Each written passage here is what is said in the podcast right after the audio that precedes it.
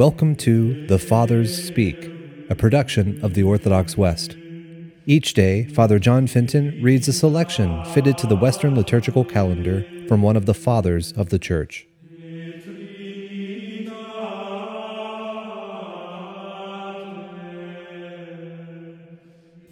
From a sermon by our Father among the Saints, Leo the Great. Beloved, with pastoral tenderness we preach to you as the season and our wonted devotion urges. We must keep the fast of the tenth month, in which, in return for the completed gathering of, in of all the fruits, an offering of moderation is most worthily made to God, their bounteous giver. What can be more powerful than a fast? By its observance, we draw near to God and withstanding the devil, we conquer our alluring sins. For fasting has always been food for virtue.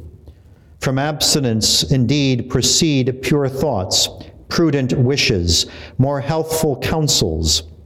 And through voluntary afflictions, the flesh dies for them that are lustful, and the breath returns to virtues. But because the salvation of our souls is not only secured by fasting, let us complete our fast by deeds of mercy to the poor. Let us devote to virtue what we withdraw from pleasure. Let the self denial of him who fasts become the refreshment of the poor. Let us be zealous for our defense of widows the benefit of orphans, the consolation of those who mourn, the reconciliation of those at variance. Let the pilgrim be welcomed, the oppressed be aided, the naked clothed, the sick tended.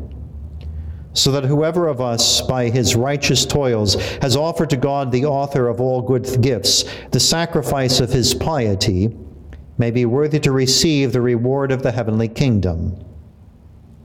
Let us fast, therefore, on this Wednesday and Friday.